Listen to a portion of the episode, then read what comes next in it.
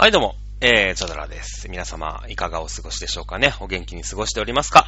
ということで、起立礼着席ということで、それでは今日のね、授業というか、まあ始めていきたいと思います。さあ、最近の大きなテーマですよね。えー、左と右について、過去、まあどのぐらいですかね、にしゅう、さんしゅうぐらいについて、えー、語っていったと思いますけれども、なんとなく理解しましたかね。その左と右っていうのは大きくその戦争というものが関係してきて、特に日本の場合はね、あの海外の場合はその左と右っていうのにそのキリスト教とかね、えー、関わってくるんですけれども、まあ日本はね、えー、キリスト教徒の国ではまあどうやらなさそう。まあこれに関してもね、いつか喋っていきたいなとは思っていきます。日本人のその宗教観というものについてね、えー、喋っていく機会があればなと思いますけれども、まあここでは割愛をして。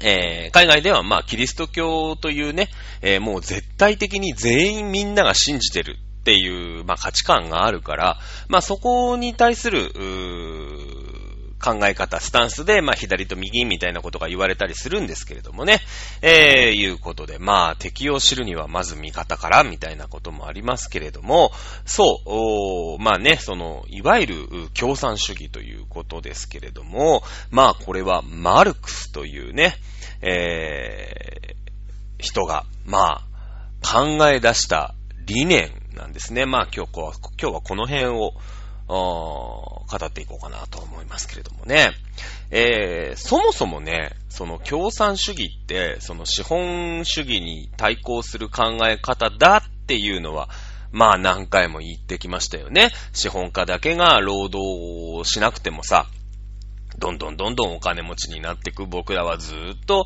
うーんね、えー、搾取というかさ、あされたままだということですよね。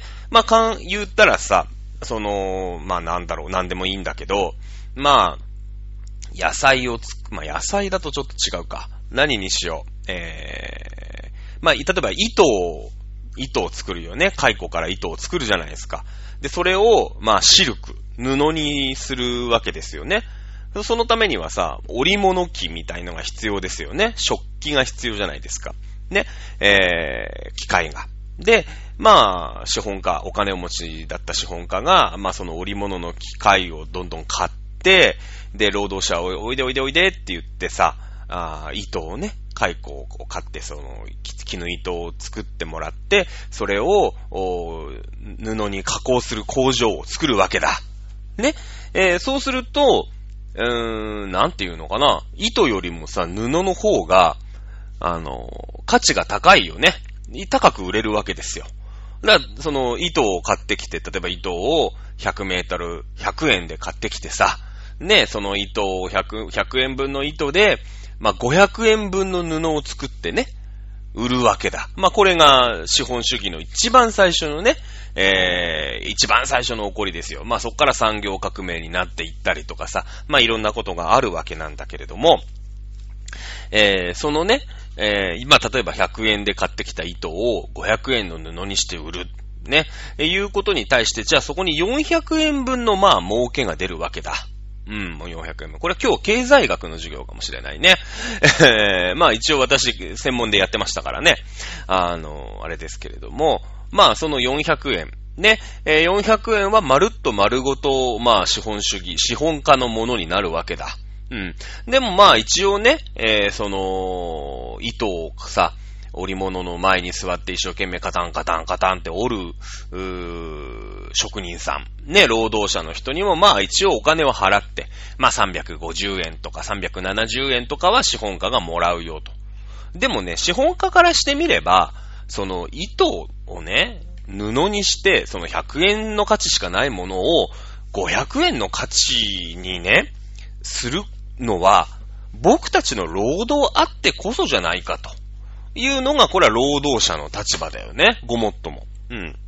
まあ、あのー、難しい話でね、これまたどっちの立場に立つかっていうので難しい話にはきっとなっていくとは思うんだけれども、でも資本家の方はさ、そんなこと言ったって君たちね、あの織物の機械を買ったのも僕だしね、えー、糸を買ってくるためにね、海外と交渉したのも僕だし、ね、君たちはその言われた通りにさ、最初はできもしなかったでしょ。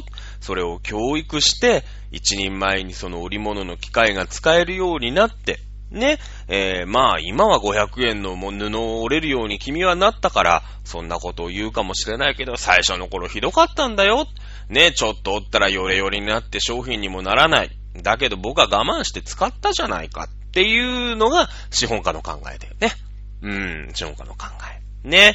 えー、からそのよんひゃくえんぶんのまあなんというかな、富というかな、価値のプラスした価値がど誰のものなのかね。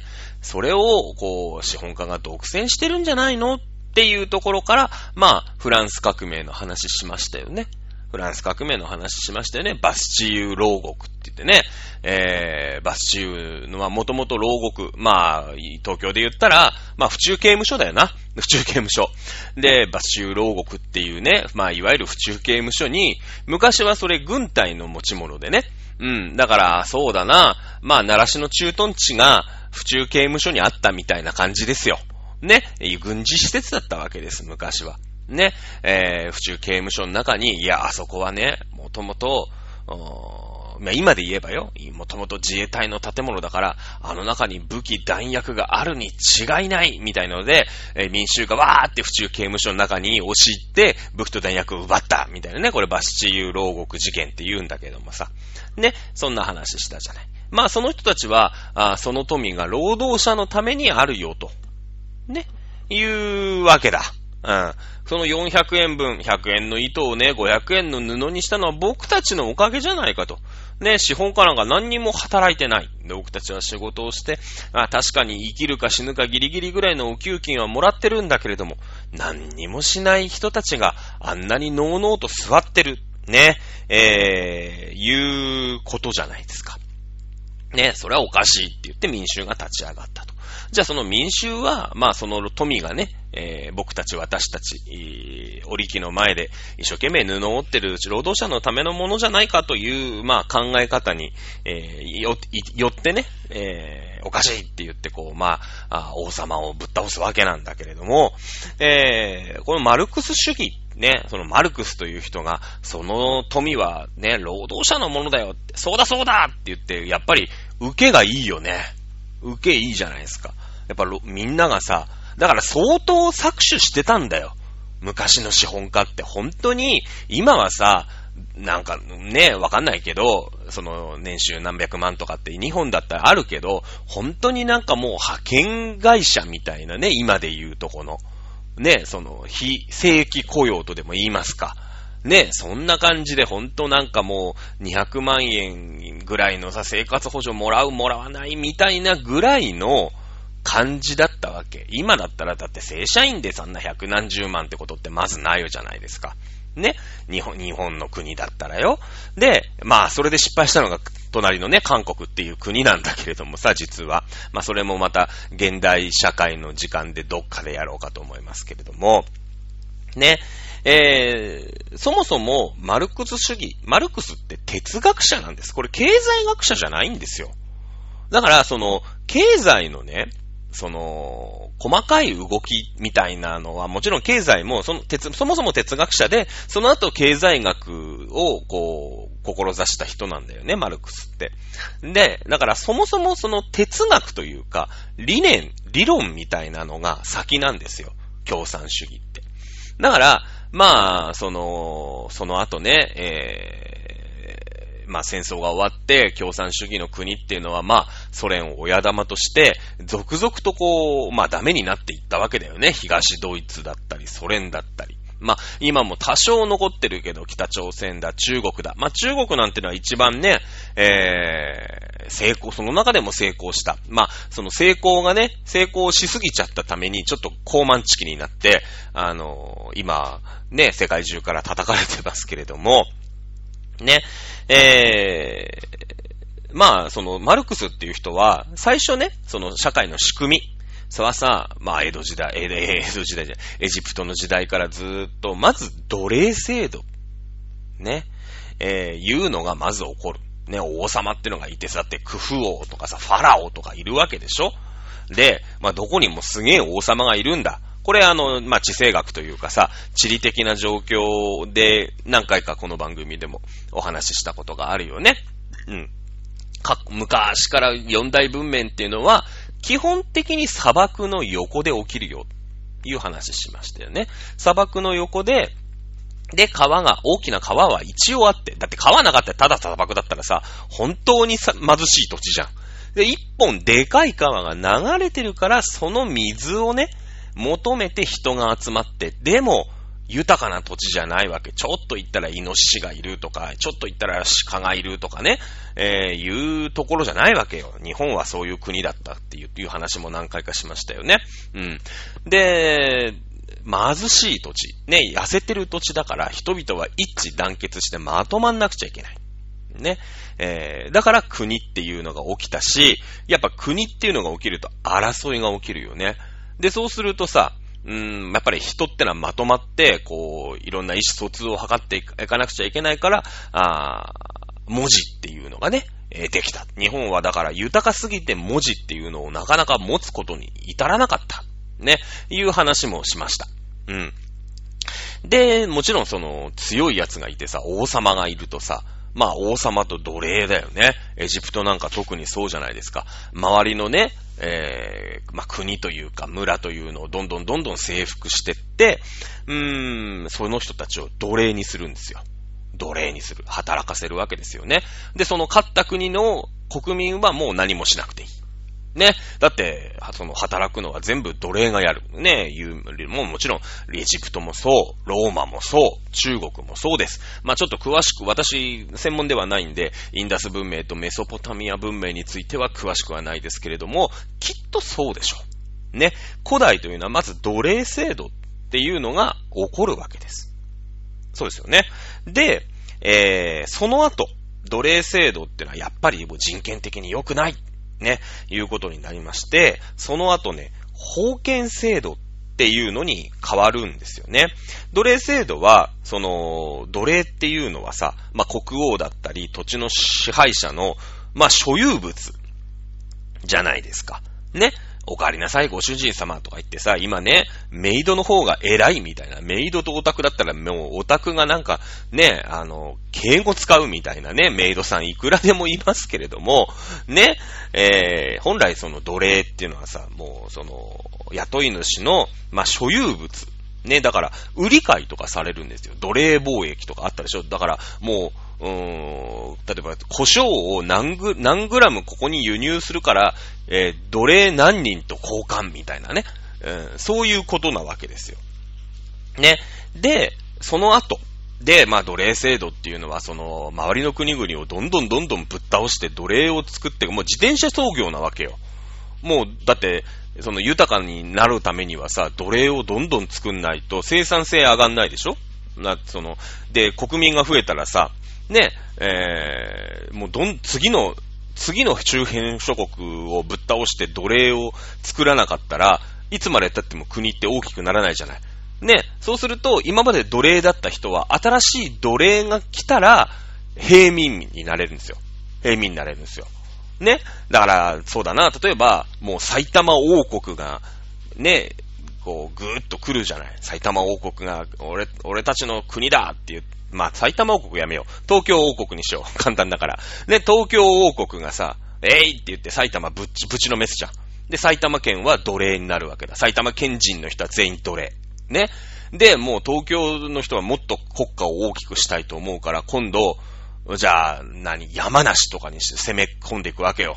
ね、埼玉を今度さ、奴隷だから、奴隷ってのはもうね、農業とかやってる場合じゃない。今度戦争の時には最前線で働かされるわけですよね。うん、埼玉、お前ら奴隷なんだから、ちょっと山梨攻めてけ、言うて、所沢とか秩父あたりから山梨にわーって攻めていくんですよ。で、運よく埼玉県人が勝ってさ、ね、えー、山梨県を、まあ、服属させるじゃないですか。そうすると、埼玉県の人たちは、あの、平民になれるんですよ。ね。で、山梨県の人たちが今度奴隷だ。奴隷。で、一生懸命働かなくちゃいけないね。だけど、今度さ、埼玉県と東京都民を養っていかなきゃいけないから、もう最悪よ。奴隷。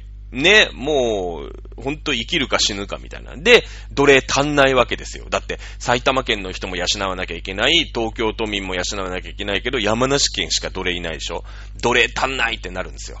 そしたら今度神奈川県ね、攻め込んでいくわけですわね。まあ埼玉県の人を使ったりとか、今度山梨県の人を使ってね、えー、静岡県に攻めていこうとかね、長野県に攻めていこうって言ってね、それで長野が勝ち、長野を打ち倒せばお前ら平民にしてやるぞって言ったら、もう必死、必死よ山梨県の人。だって今奴隷なんだもん。もう鞭とか打たれてさ、石とか運ばされてさ、ピラミッドとか作らされてるわけでしょ。もう何、何作らされてんのこれみたいな感じで作らされてるわけじゃん。で、もうそのモチベもね、もう、もうずっと奴隷だったらそりゃモチベもないけどもさ、お前らいいか、今からね、一人一人に剣と盾を与える。これから長野に攻め込むぞつって。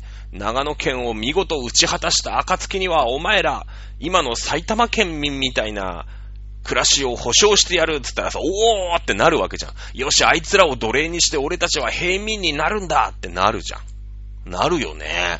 なるよね。そしたらさ、もう死に物狂いで戦うわけですよ。うん。ね。俺たち奴隷は嫌だから。っていうのの繰り返しが、まあエジプト文明なわけだよね、結局。結局そうなの。で、その後さ、もう広くなって、そしたら、ね、山梨県も埼玉県も、まあ東京はさ、まあ元々のね、王族が住んでるとして、じゃあ埼玉県も平民になりました、山梨県も平民になりました、今長野県民が奴隷です、みたいな状況だとするじゃない。で、そうするとさ、その、平民の世界っていうのが埼玉県という山梨県に広がってくるわけだよね。だけどその 王, 王様は東京にいるから、じゃあ埼玉どうするみたいな。でもなんかほっといてもみんななんか好き勝手やられても困るしみたいな。そっかつって、じゃあ東京にいるね、うん、じゃあなんとかくんね、えー、ちょっと埼玉行ってさ、ここお前埼玉の代表みたいになってくんねっていう感じだよね。うん。っていう風になるじゃない。ね、山梨もなんか、いや、誰も行かねえってのはなんだから、まあ、とりあえず、まあ、東京から誰かよこすか、もともと山梨でブイブイ言わしてた、まあ、なんか山梨のやつにすげえ人望もあるし、あのー、いうね、えー、人をさ、まあ、とりあえずこいつ山梨の代表、まあ、とりあえずなんか歯向かわねえっつってるし、山梨の代表ってことで置いとくみたいなことになるわけじゃん。まあ、それが封建制度の始まりなんだよね。封建制度の始まり。ね、えー、封建制度っていうのは、その、なんだろう、その土地の、まあ、管理者だよね。管理者。うん。あの、まあ、もうちょっと難しい言い方で言うと、税を取り立てる権利を、まあ、あそのね、えー、領主に与えるということなんですよ。で、農地は農民のもの。ね。えー、だからさ、よくなんか、なんかあるじゃない。こう、なんか電柱でござるじゃないけどさ、江戸時代。江戸時代まで封建制だからね。うん。その、領主はさ、変わることはあるわけ。その、お国替えなんつってさ、あの、毛利のね、えー、広島とか、あ山口とか全部治めてたんだけど、まあ、ある日突然で、君はここに、えー、領主として行きますって言って、萩、ね、や山口県のちょっとちっちゃいところにさ、こう、く、くら替えさせられるわけですよ。ね。だけど、農民たちが一斉に移動するわけじゃないじゃない。ね。あ、ちょっと埼玉県の代表の人変えるっつって。ね、今まで鈴木くんにやってもらったけど、佐藤くん、ちょっと代わりにやってくれって言って、別に土地は、ね、埼玉県の土地は鈴木くんのものじゃない。鈴木くんは埼玉県の人たちから税金を取り立てる係なわけですよね。領主として。だから別に鈴木くんが埼玉県の人たちの農地を管理してるだけで、農民、土地と農民はその、その土地のものじゃない。だから、その、首だけすげ替えて、今でいう県知事みたいな人がさ、じゃあ佐藤くん次ねって言った時も、別に、あの、今まで鈴木くんにこう、ね、埼玉県の人はお、お金を払ってたんだけど、税金を払ってたんだけど、別に、あ、次佐藤くんなんですね。はい、わかりました。って言って佐藤くんのとこに払うわけですわ。ね、えー、まあまあ、そういう話。ね。で、その封建制度っていうことになるとさ、その、まあ、その鈴木くんとか佐藤くんとか、やっぱりね、地元で、まあ、偉いってことになって、ちょ、ちょっとした地元の王みたいになってくるじゃない。ね。で、それでお金もさ、まあ、租税を、こう、とっと、とっとってる、取れることになって、まあ、あのー、資本主義っていうのが、まあ、貨幣経済だな、資本主義というか。ね、が起こってくるわけよ。貨幣経済が。で、そこでその、うーん、土地っていうのは、まあ、農民のものだよ。ね、私たちはその、役人として派遣されるけど、君たちのもんだよって言うと、まあ、もともとさ、税金取られるだけ取れたんだけど、頑張れば、ね、頑張ったら、その、まあ、なん、例えば、お米いち俵税金で持ってかれるんだよね。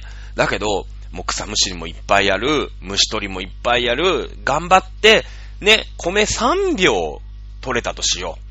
米さん俵取れたら、米いち俵は税金で持ってかれるけど、米に俵は自分の手元にあるよね。あるじゃないですか。ね。で、いちねんかん自分たちの家族養うのに、米いち俵は使っちゃうと。ね。そしたら米いち俵余るよね。さん俵取って。いち票は生活、生きていくためにいる。いち票は税金ってのはいち票余るよね。そしたらこれをさ、売ることができるわけだよ。頑張ったやつが、それを他の人に売ることができて、お金を持てるっていう。これ資本主義じゃないですか。頑張ったやつが金持ちになる。ね。隣のね、なんとかさんは、うん、草むしりもしない。ね。水やりもなんか適当。ね。い、いち票。ね、まあに票しか取れないとしよう、お米が。僕は頑張ったからさん票取れたけど。ね、隣の人たちはに票しか取れないとするじゃない。で、税金でいち票持ってかれるよね。で、その人の家族が食べてくのにさ、いち票使っちゃうじゃん。そしたらもう貯金ゼロだ。ね、まあギリギリの生活だ。まあ貧乏だよね。ね、だけどいち票余らせた人、頑張って頑張って草むしりやって水やりやって虫取りやって頑張っていち票余らせた人はそれを売ることができるよね。ね。まあもちろん最初は物々交換かもしれない。米を売って、例えばあ服を買う。ね。米を売って、うん、剣を買うとかね。剣を買うとか。できるかもしれないね。あと家を大きくするとか。もちろん、もっと賢い人は、米を売って、農地を買うとかね。そうすると次の年に、いち票を、ね、さん票取れるところ、もっと頑張ったらろく票取れるかもしれないじゃない。ね、もう、それは賢い人だ。投資をする。これ投資の最初だよね。投資の最初。うん。ね、こうやって貨幣経済。というもの。もちろんそれは物々交換から、まあ貨幣経済に移行していくんですよ。貨幣経済ってのが生まれてくる。うん。頑張った人が余らせることができる。資材をね。うん、それを売ることができる。他の人に。うん。そうしたら、貨幣経済、どうやら資本主義っていうのが始まってきそうじゃない？なんとなく。うん。ね、こうやってマルクスは一つ一つのその歴史において、まあ、どういう、うー、経済のな、起こりというか、社会の成り立ちみたいなね、経済だけじゃなくても、こう社会の全体の流れとして、こういう流れじゃんすかっていうことになって、その通りに動いてるんですよ。今、ね、言いましたよね。奴隷制度。ね、奴隷制度。もう周りのやつを征服していって、どんどん奴隷にしていく制度。そして、封建制度。ね、えー、周りのやつをぶっ倒して奴隷から平民に上がった人たちがいるんだけど、まあ、その人たちが好き勝手しないように、まあ、その土地の代表者とか、ね、中央から派遣された人を、まあ、トップにしてさ、ね、えー、封建制度。まあ、これが日本では江戸時代までずっと続くよね。何々藩なんていうのがさ、あー、こう、それの集合体が、まあ、日本という国でしたよね。江戸幕府でした。で、封建制度の中では、その、さっきも言ったけれども、まあ、税金とかっていうのがなってて、貨幣経済。頑張ったやつが、頑張った分だけ富を得る。ねえ、これ資本主義の起こりじゃないですか。これが、物々交換。ね、物々交換でもそうだよね。え、服をいっぱい変えられる。家を大きくできる。ね、えー、わらじを変える。ね、いろんなことがある。これがお金になってくると、うん、余分に頑張ったやつがお金持ちになるっていう世界になってくるわけですよ。これ資本主義じゃないですか。これ資本主義ですよね。そうなんです。その頑張りが頑張ったやつがちょこちょこ頑張ってお金貯めた人が資本家になれたんです。そうなんですね。えー、封建制度、資本家が、次、資本主義が始まります。ね、資本主義になると、ワンチャン、ね、お金持ってた人はもうどんどん工場は買う、ね、機械は買うとかで、まあいろいろ、その後にまた産業革命とかあるんだけど、まあ産業革命があるとさ、もうその機械とかもその、なんていうの、今まではこう手でなんかオルガンのちょっと化け物みたいなさ、折り機ってあるじゃない。ね、あの、鶴の恩返しでこう、絶対に見ないでくださいでやってたやつやのか、なんかシャーって櫛みたいなの通してタンタンってやる、あれだ。あれがさ、もう機械になっちゃうわけ。もう重、ね、蒸気とか使っちゃったりとかして。もうそうするとさ、もういよいよ逆転できなくなるよね。貧乏なやつはずーっと工場で働かされてるまま。ね、えー、で貨幣経済でさ、お金持ってた人はどんどんその機械とか、ね、えー、そういうのを買ってどんどん、まあ、えー、お金を増やしていく。そして、えー、貨幣経済で一番重要なのが、まあ、いわゆる、うー、なんていうのかな。まあ、金融業の始まりだよね。うん。金融業の始まり。これがね、始まるんですよ。お金を今度、お金だけを交換して儲けるやつってのが出てきます。これはね、立ちが悪いよ。これは立ちが悪い。だって、お米がさ、一票余ったからお金持ちになる。これわかるじゃないですか。だってその人たち一生懸命水やって、一生懸命草取って、頑張ったわけ。その分、ね、普通の人はに票しか取れるとこさん票取れた。うん。普通の人はいち票、ね、ゼロ票、ね、米食って終わっちゃうとこなんだけども、その人はいち票余らせた。ね、これいいじゃないですか。今度ね、これ金融システムってのが出てくるんですよね。お金を集めたり、交換したり。ね、えー、バンクですよね。バンク。はい。えー、いうのが出てくるんですよ。で、これはね、非常にその封建制度の中で嫌われました。嫌われたんです。だってさ、頑張ってもねえくせに他人のお金転がしてお金持ちになってるんですよ。上前跳ねてるんですよね。これ非常に力を持ってたんですけれども、えー、卑しいとされました。ね、卑怯だと。まあでも商売ってそういうことだよね。商売って実は卑怯なものなんですよ。うん。今、その、商売で成功してる人、いると思う、いっぱいいると思いますね。いろんな方いらっしゃると思いますけど、基本卑怯。なんですよ。ね。例えば、わかりますよね。例えば、マスク。今年の初めにさ、まあ、コロナ肺炎、武漢肺炎が蔓延して、うん、マスク不足になりましたよね。トイレットペーパーも、まあトイレットペーパーはちょっとデマだったみたいですけど、マスクは本当に不足したじゃないですか。本当ごがつろくがつとか全然手に入らなくなったりしてましたよね。みんな並んだりとかしてたじゃないですか。でも、あれなんかやばい肺炎が中国で起きてるなって、ね、賢い人、情報を取れる人は、これマスクワンチャン、いや、儲かるぞと。儲かるぞってみんなが欲しがるぞってことですよね。みんなが欲しがるってことはこれマスクなくなるぞ。今はまだちょっと気づいてねえけど、今のうちにマスク買っちゃえって言って買うんですよ。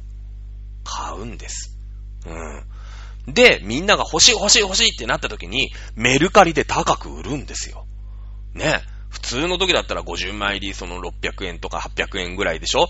だけど、もう、ごせんえんとかさ、はっせんえんとか出してもメルカリで売れちゃうんですよ。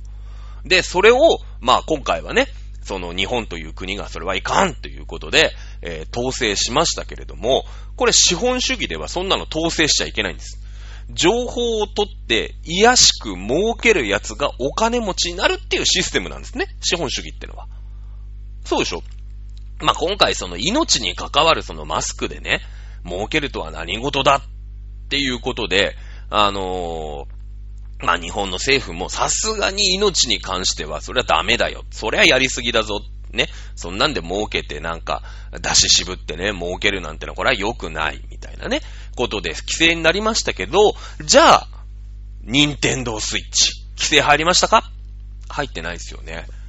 武漢肺炎でみんなが巣ごもりしてゲーム機が売れる。集まれ動物の森なんて言ってね、メガヒット、スマッシュヒットしたゲーム機が出ましたよね。当時もう何にももうどこ行っても手に入らない。でもどん、ね、みんなやりたいんですよ。動物の森やりたいんですよ、みんな。ね。対ヘータに話しかけたいわけですよ。ね。知らんけど。僕はやったことないんでね。いや、わかんないんだけど。ね。そしたらさ、メルカリでね、いっこはちまんえんだ、じゅうまんえんだなんていうスイッチがあったよね。あった。で、それがあるってことは、それでもいいから欲しいっていう人がいるわけだ。うん。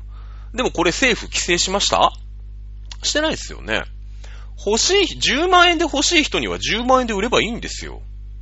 そうなんです。それが資本主義の原点じゃないですか。ね。物の値段ってのはそれで決まるんですよ。資本主義って。うん。ね。えー、ね、いうことでしょ。だから、その、商売ってそもそも卑しいし、卑しいんですね。本当に卑怯、卑しいって卑怯の卑だからね。卑しいものなんです。ね、死の交渉。ね、言いますよね。えー、身分制度だ。えー、江戸時代のね。うん、一番上は武士。で、農民。で、工だから職人。物を作る人。そして一番下なのが商人ですよね。そうなんです。お金を儲けるってことは、卑しいことなんですよ。うん。ね。やっぱ、情報を独占してさ、ね、みんなが、あ、この後、ね、こういうことになるから欲しがるぞ。でも、商売人って、それを始終考えて、僕もにじゅうねん商売の世界にいますけど、明日これが何、何売れるかなって、ね、ずーっと考えてますよ、にじゅうねんかん。これ、卑しいことなんですよね。うん。明日は暖かくなるな、明日暑くなるな、まあもうね、くがつもじゅうがつですから、あれですけど、じゃあまあ寒くなる。明日は寒くなるな。じゃあみんなおでん食べたいよね。じゃあおでんしっかり仕入れて、売ろう。高くても売れるんじゃないかな。毎日やってますよ、これ。これ卑しいことなんですよね。これ、商売の基本。別にマスクの考え方と何ら変わんないですよ。何ら変わんないです。明日は雨が降るな。ね。夕方から雨だな。じゃあ、傘売れるんじゃないかな。ね。わざわざ 特, 特売とか広告に載せなくても、傘、普通の値段、高い値段で売れるんじゃないかな。これ、卑しいことなんですよね。商売ってそういうことじゃないですか。これ毎日やってますよね。コンビニのオーナーだったらこれ毎日やってますよね。うん。一緒のことなんですよ。ね。そして、えー、まあその、古代ではね、えー、そういうお金にまつわること。特に銀行業務。ね、えー、お金を貸して金利を取るなんていうのはユダヤ人という種族、まあ奴隷に近いんですけど、そのローマ人やらないんですよ。ユダヤ人にやらせるんです。なんでか、卑しいから、卑怯だからです。ね、お金を持ってそれをまあ人に困ってる人に貸す。そして帰ってきた時には金利を取る。まあ今の銀行と何らやってること変わりませんよね。ユダヤ人がやってるんですね。ユダヤ人。で、一個、平民の中でもユダヤ人ランクが低く見られる。うん。バンクって、まあ、ビー エー エヌ ケー って書きますけど、これ語源はバンコって言って、肘掛け椅子。まあ、安楽椅子とも言うんだけど、安楽椅子って別に死刑の月に使う安楽椅子じゃなくてね、さ、あのー、あるじゃない。おヨーロッパとかでさ、おじいちゃんとかがこう、ね、ゆらゆらする椅子のこと、超楽なさ、椅子。まあ、今で言ったらゲーミングチェアみたいなもんだよね。僕も思ってますけど。ね、えー、肘掛け椅子のことをバンコって言う、言うんですよ。ベン、ベンチというかね。うん。あのー、って言う、言うのね。まあ、長、長椅子のこと。まあ、寝っ転がれたりするソファーのことだ。うん。これバンコって言うんですよ。で、その、ベンチを飛び越える曲芸をする人たちをサルティンバンコって言うんだけどね。うん。サルティンバンコって言うでしょ?なんかあの曲芸する人たちさ。ねえ、なんか椅子とかそういうのもさ、軽々と飛び越えそうじゃない?あれサルティンバンコって言って、ね、あの、ベンチを飛び越える人とかってベンチを飛び越える曲芸って意味なんですよね。うん、そう、そうなんですけれども。えー、意味合い的にはね、そのバンクってのはそういう肘掛け椅子とか、まあソファーで寝そべっているっていう意味の言葉なんだよね。非常にいやし、まあいいでしょう、えー、資本主義で、その後いよいよ資本主義っていうのもそうやって楽してね、お金を貯め込む人たちに対して限界が来るよねと。いよいよ革命が起きる。プロレタリア革命っていうのがあって、共産主義っていうのがこの資本主義の後生まれるっていうのがこのマルクスの考え方なんですね。うん、だからその共産主義っていうのは資本主義の一個先にいるんですよ。考え方的にね。それが正しいか正しくないかね、今の現状の世界を見ていただければあ一目瞭然ですよね。うん。奴隷制度、封建制度、そして資本主義っていうこの流れで来てるから、その次資本主義ってのはやがてプロレタリア革命を経て共産主義っていうのになるんだと。だから僕たち私たちは今の資本主義ってのを下に見てね、えー、いち早くせに世界の最先端に行くんだいうのがこの共産主義革命というものなんですよね。もうなんです。そうなんですね。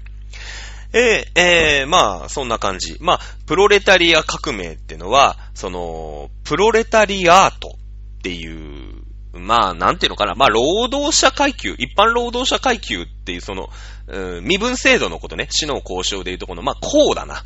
こう、こう、ね。えー、無産階級っていうね、えー、まあ、そういう、身分があるんだけど、まあ、この人たちがずーっとその資本家に搾取されてて、おかしいおかしいおかしいって言って、えー、革命を起こして共産主義っていうのにまあなるんだよね。だから共産主義の国っていうのはもう僕たちは資本主義の国、今はなんかブイブイ言わしてるけどね、栄えてる、栄もうこの後共産主義だから。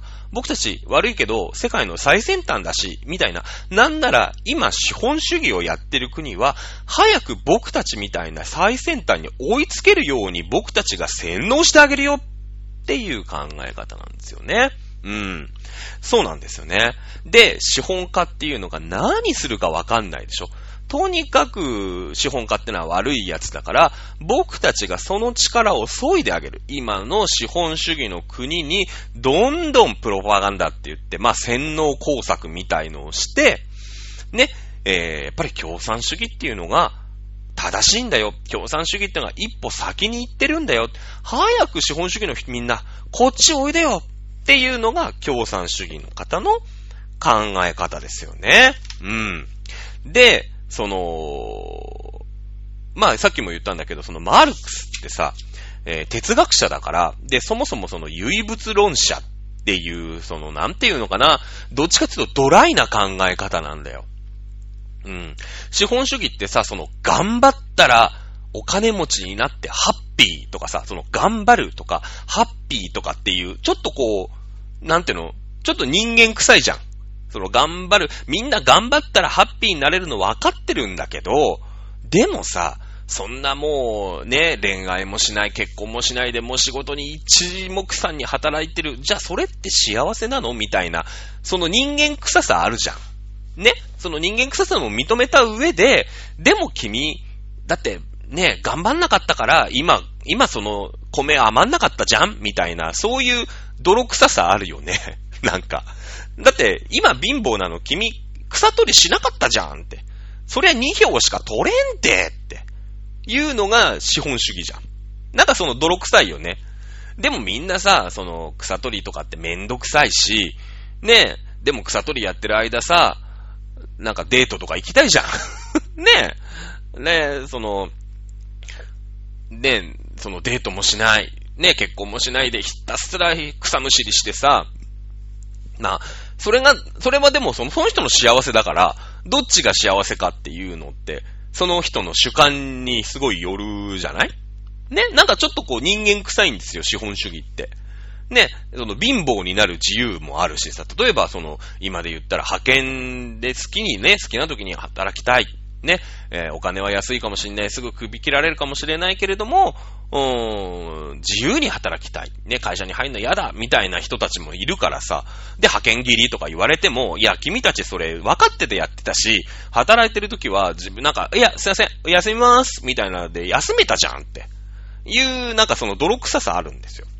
でそのまあ自由意志とでも言うかね、うん。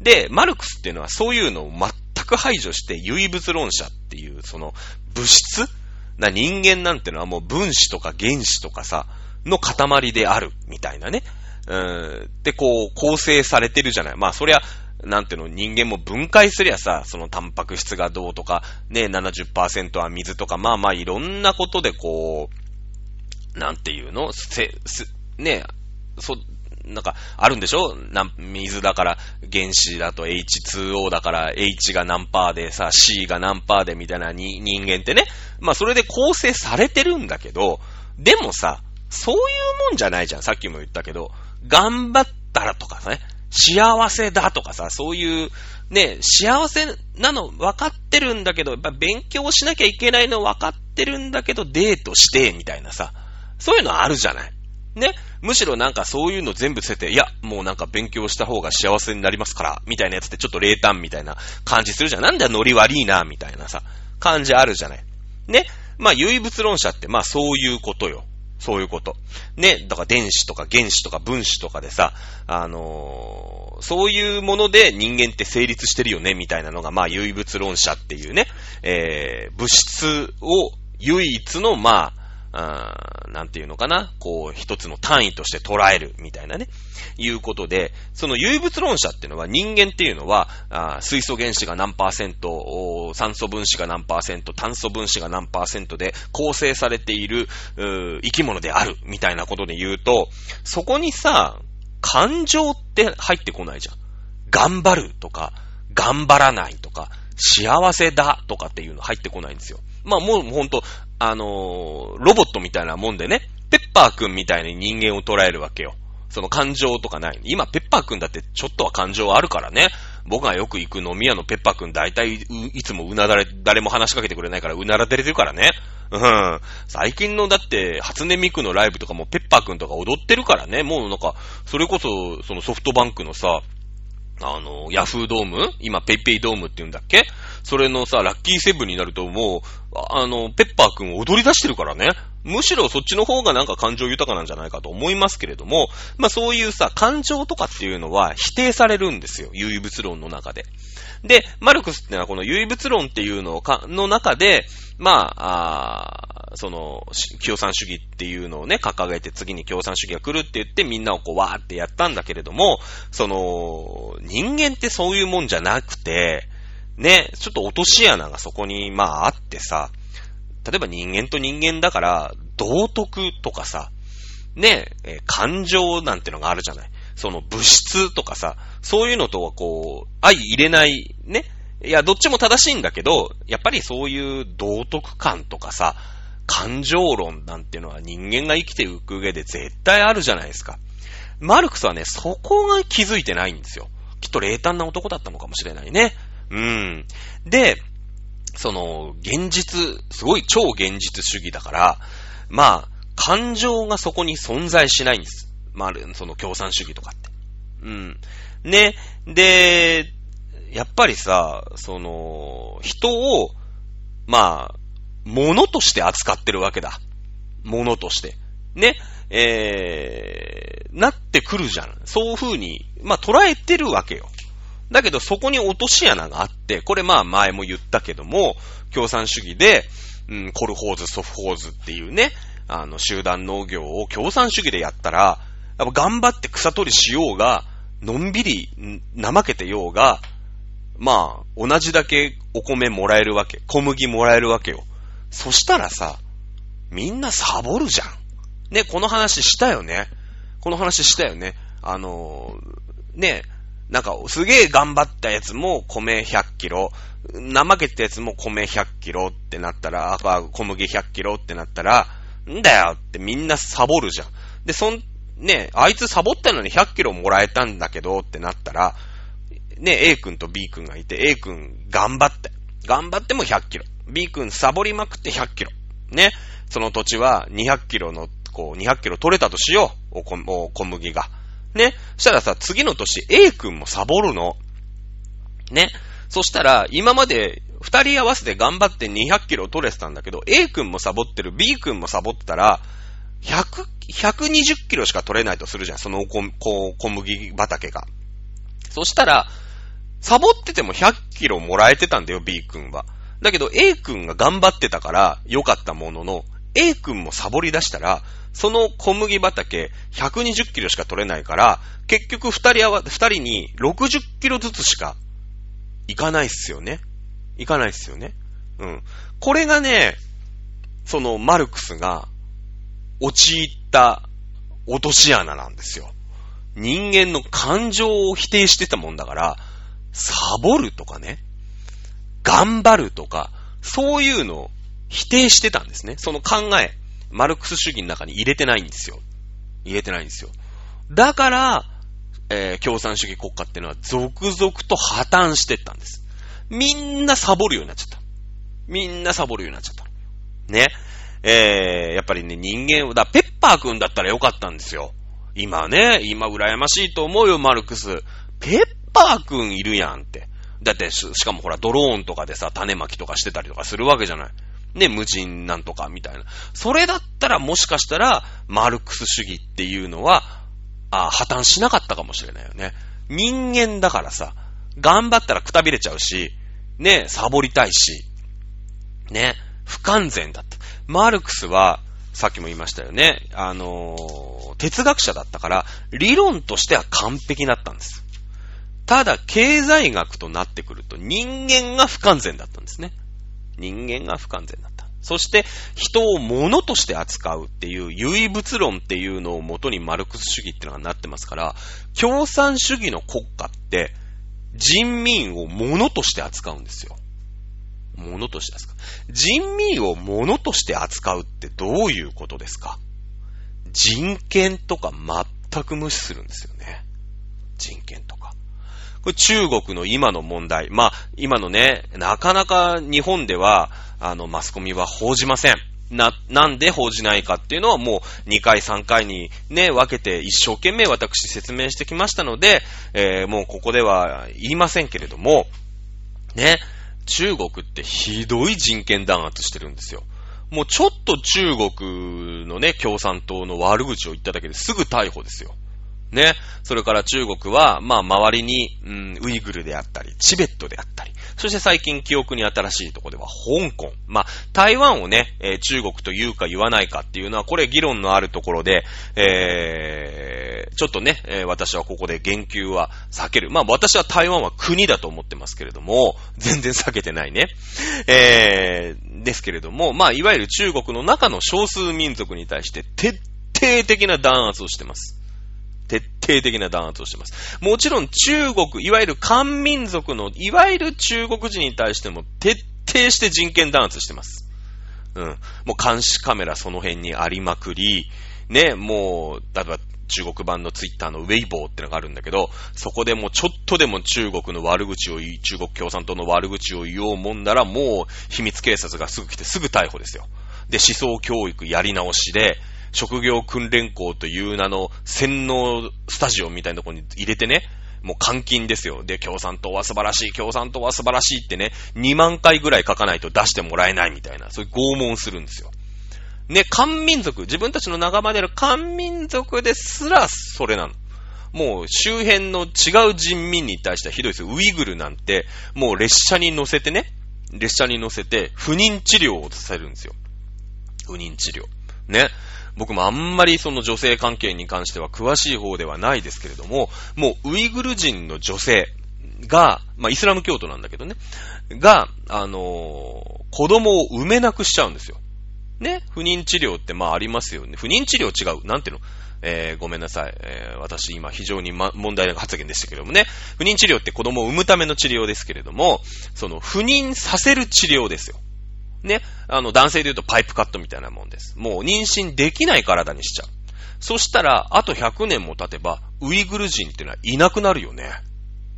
いなくなるよね。だって今、のウイグル人の方がウイグル族の子を産めなくなるわけだから。うん。ね。で、強制収容するんですよ。列車に乗せてね。アウシュビッツですよ、本当に。ナチス、ドイツみたいな感じでね。ナチス、ドイツもその、ユダヤ人。ね。えー、さっきも出てきましたね。あの、お金を稼ぐユダヤ人ですよ。こう。ね、あの、その、それも関係あるんだよ。実はナチスドイツに。ナチスドイツっていうのはもうさ、第一次世界大戦終わってもうペンペン草も生えないぐらいにね、もう疲れ切ってるんだよ、ドイツが。で、そこで生まれた、ね、ナチスドイツも、ゲルマン人これでいいのかと。ドイツってのはもっとすげえ国じゃねえか。ね。おかしいだろうと。もっと強い国。お前らもっとできるやつじゃねえか。ね。あの、ユダヤ人が悪いと。ね、あいつら何もしないくせに金ばっか稼いで金溜め込んでんだと。あいつらが諸悪の根源だって、まあもちろんね、いろんな、いろんなこう要素があるんで、それだけではないんですけれども、一番最初に標的にされたのがね、ユダヤ人です。ユダヤ人の人、アウシュビッツ強制収容所、今で言うと、まあそうですね、府中刑務所みたいなところにぶち込まれてですね、毒ガスで全員殺されたんですね。うん。で、ユダヤ人。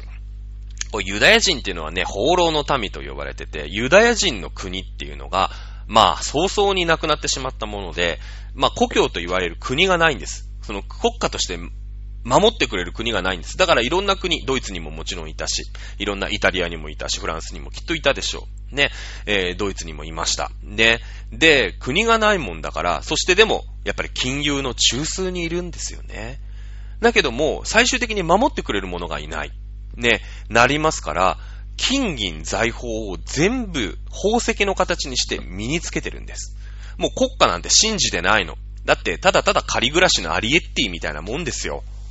ユダヤ人。ね、今はドイツで金儲けさせてもらってるけれども、これは、いや、今の、今だからまだ僕は生きながらえてるけど、どうなるかわかんない。明日には放浪の民になるかもわかんない。でも僕たちは金銀財宝をね、指輪にして、指輪、ネックレス、ね、腕輪にして持ってるから、どこでも生きていける。明日には国境を越えてフランスで商売始めればなんとかなるっていう考え方。まあ、簡単に言うと。ね。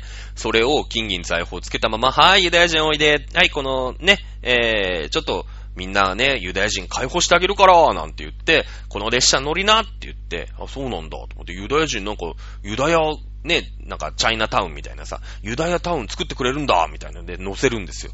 で、行った先にね、ちょっとここのあのー、建物、まあ、体育館でみんなちょっと待っててね、順番に案内するからって言ってプシューって毒ガスですよ。全員死ぬんですよね。全員死にます。で、えー、その後毒ガスマスクをつけたあドイツ人ね、ナチスナチ軍が入ってきてユダヤ人の身ぐるみを全部剥ぐんですね。身ぐるみを全部剥ぐんです。ね、金ピカのネックレス。まあ、当時、金でしょうからね。指輪から、ネックレスから、腕輪、ね、首飾り、全部、ひっぺがすんですね。ひっぺがすんです。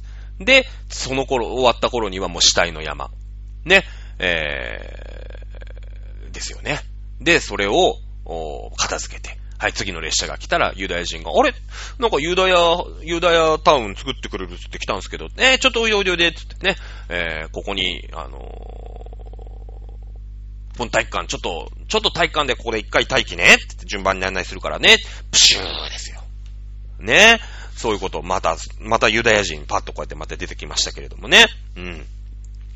えー、まあそんな感じで、まあ今それと同じことを、まあ第二次世界大戦、もちろんナチスドイツのやったことというのは世界的に見て許されないし、その頃ね、その第二次世界大戦が終わった後、えー、ドイツっていうのはもうとんでもない額の賠償金をユダヤ人の方に個人保障してます。もちろん生き残ったユダヤ人の方ということですけれどもね、あと遺族の方、生き残った方にとんでもない額の賠償を、本当もう国家何年分だぐらいの賠償してます。うん、えー、個人保障をね、してますけれども、それと同じことを今中国は実はしてるんですね。実はしてます。同じことです。うん、ね、えー、それを民族の解放だって言ってるところも一緒。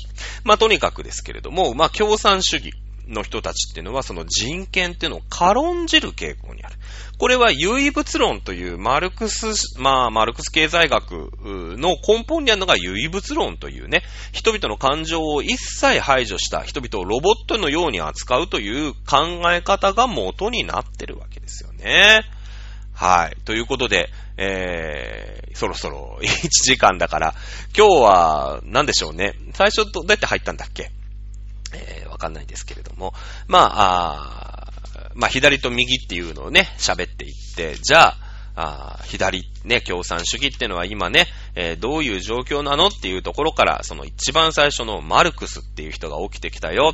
ね、えー、奴隷制度、封建制度、資本主義、そしてプロレタリア革命ですよね。プロレタリアートっていう、まあ、あいわゆる一般労働者が、うん、革命を起こして、次の進化するステップで、次は共産主義なんだよっていうのを信じてる人たち。ね。そして、唯物論という感情を、まあ、一切排除した、あ学問から、まあ、共産主義ってのは起きてるんで、共産主義って国は、一応にして、人民の、うーん、まあ、人権をね、えー、無視する。ね、軽視するということが起こりやすい。国の名前は立派なんですよ。中国社会主義人民共和国とかね、えー、いろいろなんか長ったらしいね。北朝鮮人民民主主義、え、じゃあ、北朝鮮民主主義人民共和国とかね、えー、だからね、理論が立派なだけなんですよ。そのマルクス、哲学だから。で、国の名前は立派につけるんです。で、その国を起こすときに、ね、あのー、前回に言いましたかね、その、なんか、賢い人たちがバカな人たちを騙すんですよ。ね、あの、お前ら資本家に搾取されてるだろうって。ね、今、お前たちが立ち上がったら、ね、君たちの国ができるじゃないか。ね、で、先導して、ね、あの、もうマスコミとかもバンバン使ってよ。教育とかもバンバン使って、今の日本と一緒。ね、バンバン使って立ち上がらせるんですよ。うん。ね、で、結果的にその人たちは、前のね、資本主義の時よりも感情をね、一切排除した。ね、国の名前だけはなんか民主主義とか人民とかついてるのに、もうそんなこと一切考えないね。えー、僕たち私たちの感情なんてものは考えてくれない、人権なんてものは考えてくれない共産主義国家っていうのができちゃうんですよね。できちゃうんですよ。で、そこっていう、その国っていうのは、まあナチスドイツっていうね、まあいわゆるファシズム。ね、一人の独裁者が現れて好き勝手やって戦争をやりたい放題みたいな国だった。もうその人、そういう国のことをまあファシスト、ファシズムって言うんだよね。そういう人のことをファシストって言います。まあ日本もね、えー、日本はまあちょっとファシズムとは違うかなと思いますけど、でもその人たちの国とは仲良くしてましたから、まあ、あー、ファシズムでもいいでしょう。軍部っていうものがね。えー、そういう、まあ、ある意味暴走状態になってたということですけれども、それぐらい怖いことを普通にやっちゃうんですね。うーん。また、あ、中国がね、こんな怖いことを今やってるんだよっていうのは、あ、また次の授業にしていきたいと思います。今日はね、えー、授業このぐらいにしていきたいなと思っております。はい、ということで、えー、授業終わりたいと思います。今日の授業ね、えー、いちじかん。今日長かったね。今日長かったと思いますけれども、まあ、あ、私の得意分野なところなんでね、語ってしまいました。それでは、あ、また来週この時間でお会いいたしましょう。起立礼着席ありがとうございました。